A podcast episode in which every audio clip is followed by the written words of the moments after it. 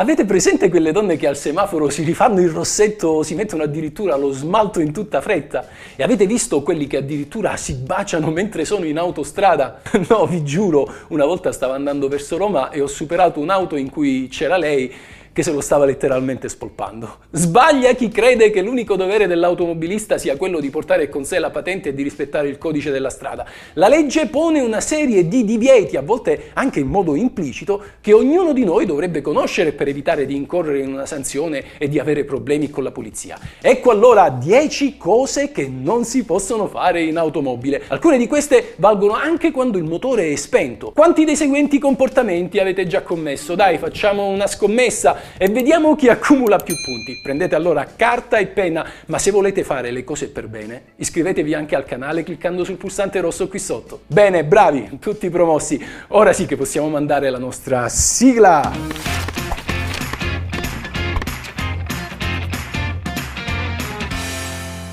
Dario è nella sua auto che pare proprio che stia commettendo atti osceni in luogo pubblico. Ecco che passa una persona che accortasi di qualcosa di strano dà un'occhiata dal finestrino e indignata se ne va. Nonostante la situazione ambigua, Dario non sembra essere preoccupato perché stava semplicemente agitando la panna spray da mettere sulle fragole. Ecco spiegato cosa fosse quel movimento equivoco. Si può guidare a Petto nudo! A parte che non siate donne, le vostre forme potrebbero distrarre gli altri conducenti e se fa notizia un poster pubblicitario di Belen Rodriguez in mezzo a un incrocio, tant'è che la società commerciale è stata poi costretta a ritirare l'immagine, figuriamoci quali effetti potrebbe generare un topless in pieno traffico. Sempre in tema di atti sconci sono vietati i blowjob di chi è alla guida. Non c'è bisogno che vi dica il perché, è una fonte di distrazione sicuramente superiore a una telefonata al cellulare. Ed ancora, non ci si può può imboscare in auto con il proprio partner se si è su una strada pubblica, a meno che non ci si apparti in un luogo riservato e si osservi la precauzione di attaccare i fogli di giornale sui vetri. Una soluzione meno squallida potrebbe essere i vetri oscurati. Ricordatevi però che a meno che non compriate un'auto già omologata per i vetri oscurati, potete acquistarli in un momento successivo. In ogni caso però ciò è possibile solo per i vetri posteriori e lunotto, non anche per i vetri anteriori e il parabrezza che devono invece restare sempre trasparenti. Quante volte avete visto davanti a voi sfrecciare un'auto con il volume a palla? Eppure la musica troppo alta è vietata e in alcuni casi è anche reato. Facciamo allora il punto della situazione. Il regolamento di attuazione al codice della strada stabilisce che il volume dello stereo dell'auto non può superare 60 like decibel misurato a 10 cm dall'orecchio del guidatore con il microfono rivolto verso la soggente e con il veicolo a portiere e finestrini chiusi e comunque il volume deve essere tale da non recare mai pregiudizio alla guida del veicolo. Ma come si fa a stabilire nel caso concreto se è stato superato questo limite tecnico? È il poliziotto a stabilirlo, non certo con strumenti meccanici ma sulla base della propria esperienza. Il poliziotto deve cioè verificare se il rumore della musica è tanto tanto alto da impedire una guida sicura. Lo scopo di questa norma è garantire al conducente di sentire rumori esterni come ad esempio i clacson, le sirene delle ambulanze o magari di forze dell'ordine e anche lo stesso fischietto del vigile che gli intima l'arresto.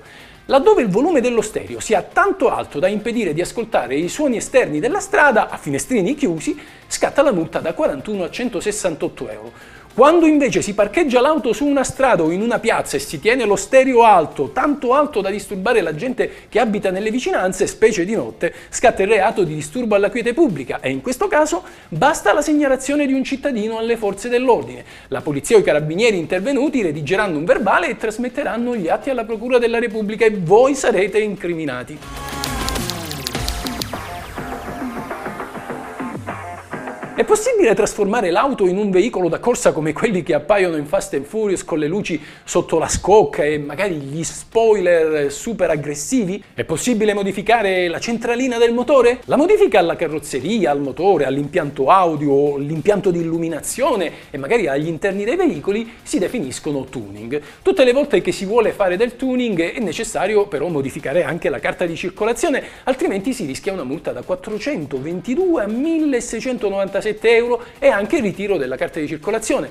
In buona sostanza il tuning auto che comporta una modifica del veicolo necessita prima dell'omologazione da parte degli uffici del Dipartimento per i trasporti terrestri. Non è neanche possibile dotarla di una sirena. Alla luce di quanto appena detto, vediamo velocemente allora quali sono le principali modifiche che con il tuning auto vengono apportate ai veicoli, indicando per ognuna di esse se è legale oppure meno non si possono installare luci diverse da quelle consentite dalla legge. Ad esempio, le luci di posizione anteriore devono essere bianche e gialle, quelle posteriori rosse, mentre quelle laterali, lo sapete tutti quanti, devono essere arancioni. Luci di un colore diverso da quelle elencate, ad esempio blu-azzurre, sono vietate. Non è possibile installare luci sotto la scocca dell'auto che illuminino per terra. Si può cambiare la marmitta, ma il nuovo pezzo deve essere omologato. Le minigonne, ossia le bande laterali, sono legali in quanto non elencate tra le caratteristiche costruttive o funzionali dell'auto. Lo stesso dicasi per gli alettoni e magari per lo spoiler, purché non sporgano ovviamente dalla sagoma del veicolo, siano efficientemente ancorati e non presentino bordi appuntiti o taglienti. In auto non si possono avere app o altri dispositivi che avvisano il conducente della presenza di autovelox o tutor. Sono infatti strumenti considerati illegali che se rilevati dalla polizia possono portare a una multa da 808 euro a 3200, oltre ovviamente alla confisca del dispositivo, navigatore o smartphone che sia. Lo prevede sia il codice della strada che una serie di sentenze della Cassazione. In particolare una norma inserita nel 1999 all'interno del codice della strada vieta la produzione, la commercializzazione l'uso di dispositivi che direttamente o indirettamente segnalano la presenza e consentono la localizzazione delle apparecchiature di controllo elettronico della velocità come l'autovelox, il tutor o il fotored che vengono utilizzate dagli organi di polizia stradale per il controllo delle violazioni.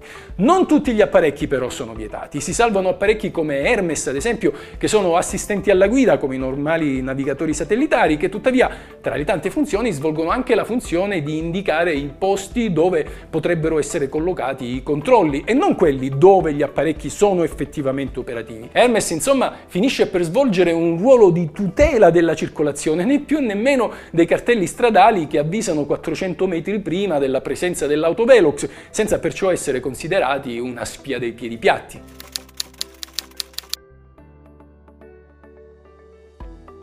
Ora vanno tanto di moda, sono le dashcam che riprendono la strada. Le telecamere collocate all'interno dell'abitacolo dell'auto sono legittime, ma ad una sola condizione. Non devono ostruire la visuale del conducente, quindi non possono essere piazzate sul tergicristalli o sul lunotto posteriore impedendo così di vedere la strada. E ricordate, le riprese possono sì essere pubblicate sui social, ma avendo cura di oscurare prima le targhe delle altre auto e poi i volti delle persone.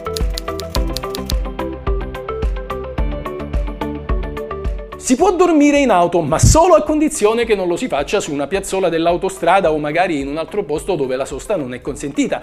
Se invece lasciate l'auto in un regolare parcheggio, potete appisolarvi.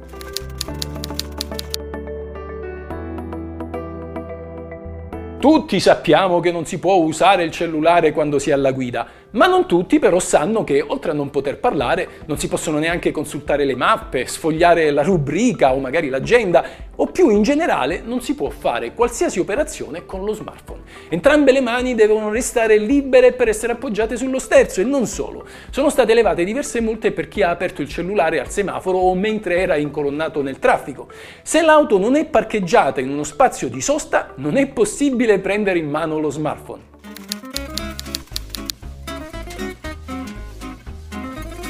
Chi ha una mano ingessata o magari solo fasciata non può guidare. Questo dovrebbe essere abbastanza scontato, ma non tutti lo fanno. Addirittura qualche giorno fa ho visto un tale al volante con un braccio mezzo ingessato. Il conducente invece deve avere il pieno controllo del veicolo e non può subire limitazioni. Allo stesso modo non si può guidare mentre si legge un giornale o con i tacchi troppo alti che potrebbero far perdere il controllo dei pedali. È invece consentito guidare scalzi o in sandali estivi. Bene amici, anche questa puntata è finita, mi raccomando iscrivetevi al canale, fatemi sapere che cosa ne pensate nei commenti qui sotto e questa è la legge. Questa è la legge. Ma a proposito di legge, se mi rado la barba in un bagno pubblico, posso togliere la mascherina? Ciao amici, se vi interessa sapere cosa dice la legge, come va interpretata, cosa si può fare e cosa non si può fare, il tutto in un linguaggio semplice ed accessibile a tutti, iscrivetevi al mio canale, questa è la vera legge.